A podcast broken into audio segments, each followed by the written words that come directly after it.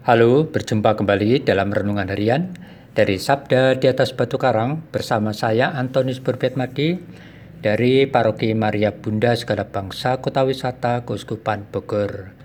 Saudara-saudari yang terkasih, hari ini Rabu tanggal 24 November adalah hari biasa pekan ke-34.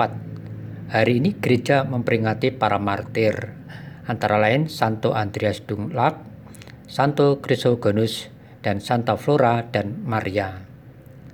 Tema renungan kita hari ini, tetap teguh iman, yang terinspirasi dari bacaan kitab suci hari ini. Bacaan pertama dari kitab Daniel, pasal 5 ayat 1-6, dilanjutkan ayat 13-14, lalu ayat 16-17, dan diakhiri ayat 23-28. Dan Injil suci dari Injil Lukas pasal 21 ayat 12-19. Mari kita dengarkan sabda Tuhan. Pada waktu itu Yesus berkata kepada murid-muridnya, "Akan datang harinya kalian ditangkap dan dianiaya. Karena namaku kalian akan diserahkan ke rumah-rumah ibadat, dimasukkan ke dalam penjara, dan dihadapkan kepada raja-raja dan para penguasa. Hal itu akan menjadi kesempatan bagimu untuk bersaksi. Sebab itu, tetap teguhlah di dalam hatimu. Jangan kalian memikirkan lebih dahulu pembelaanmu. Aku sendirilah yang akan memberi kalian kata-kata hikmat, sehingga kalian tak dapat ditentang atau dibantah lawan-lawanmu. Dan kalian akan diserahkan juga oleh orang tuamu, saudara-saudaramu, kaum keluargamu dan sahabat-sahabatmu, dan beberapa orang di antara kamu akan dibunuh. Karena namaku, kalian akan dibenci semua orang. Tetapi tidak sehelai pun rambut kepalamu akan hilang. Kalau kalian tetap bertahan, kalian akan memperoleh hidupmu." Demikianlah Injil Tuhan. Terpujilah Kristus. Saudara-saudari yang terkasih, banyak viral di medsos tentang pengajaran iman atau apologetika yang mungkin sering membingungkan diri kita.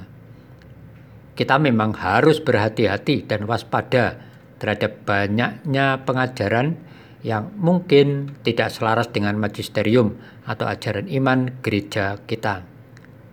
Dulu sering terjadi penolakan atau larangan jika kita mengadakan kebaktian atau doa di rumah kita sendiri misalnya.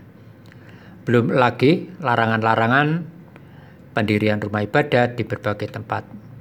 Itulah tantangan dan pencobaan kita dalam hidup beriman. Saudara-saudari yang terkasih, dalam bacaan Injil kemarin, Yesus menasihati para murid dan kita semua agar waspada terhadap ajaran yang dapat menyesatkan hidup kita. Hari ini, Yesus memperingatkan para muridnya dan juga kita semua sebagai murid Tuhan. Tentang apa? Tentang adanya tantangan-tantangan, halangan dalam tugas pewartaan Injil dan kesaksian iman. Sikap kewaspadaan terhadap ajaran-ajaran yang menyesatkan atau pencobaan-pencobaan terhadap iman memang harus kita tingkatkan. Yesus memberikan semangat kepada para murid-Nya untuk selalu mempertahankan iman dan berani dalam menghadapi cobaan dan terus melanjutkan tugas pewartaan Injil. Saudara-saudari yang terkasih, berkat sakramen baptis, kita pun diangkat menjadi murid Kristus dan diutus untuk tugas pewartaan serta kesaksian iman. Walaupun ada tantangan atau pencobaan yang harus kita hadapi, seperti tipu daya si jahat yang berusaha membuat kita lengah dan iman kita lemah, namun hendaknya kita tetap memiliki keteguhan hati dan hidup yang selalu berpusat pada diri Tuhan. Banyak tantangan-tantangan yang mengganggu iman kita, misalnya karir jabatan. Kita ditawari pindah agama supaya kita memiliki posisi-posisi jabatan tertentu.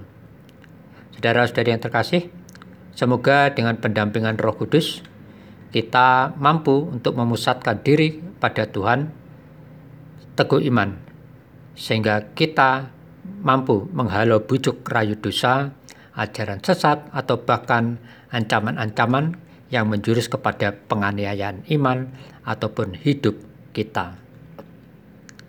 Ya Yesus, semoga aku mampu bersikap setia dan berjaga-jaga bersamamu dalam menghadapi pencobaan-pencobaan imanku. Amin.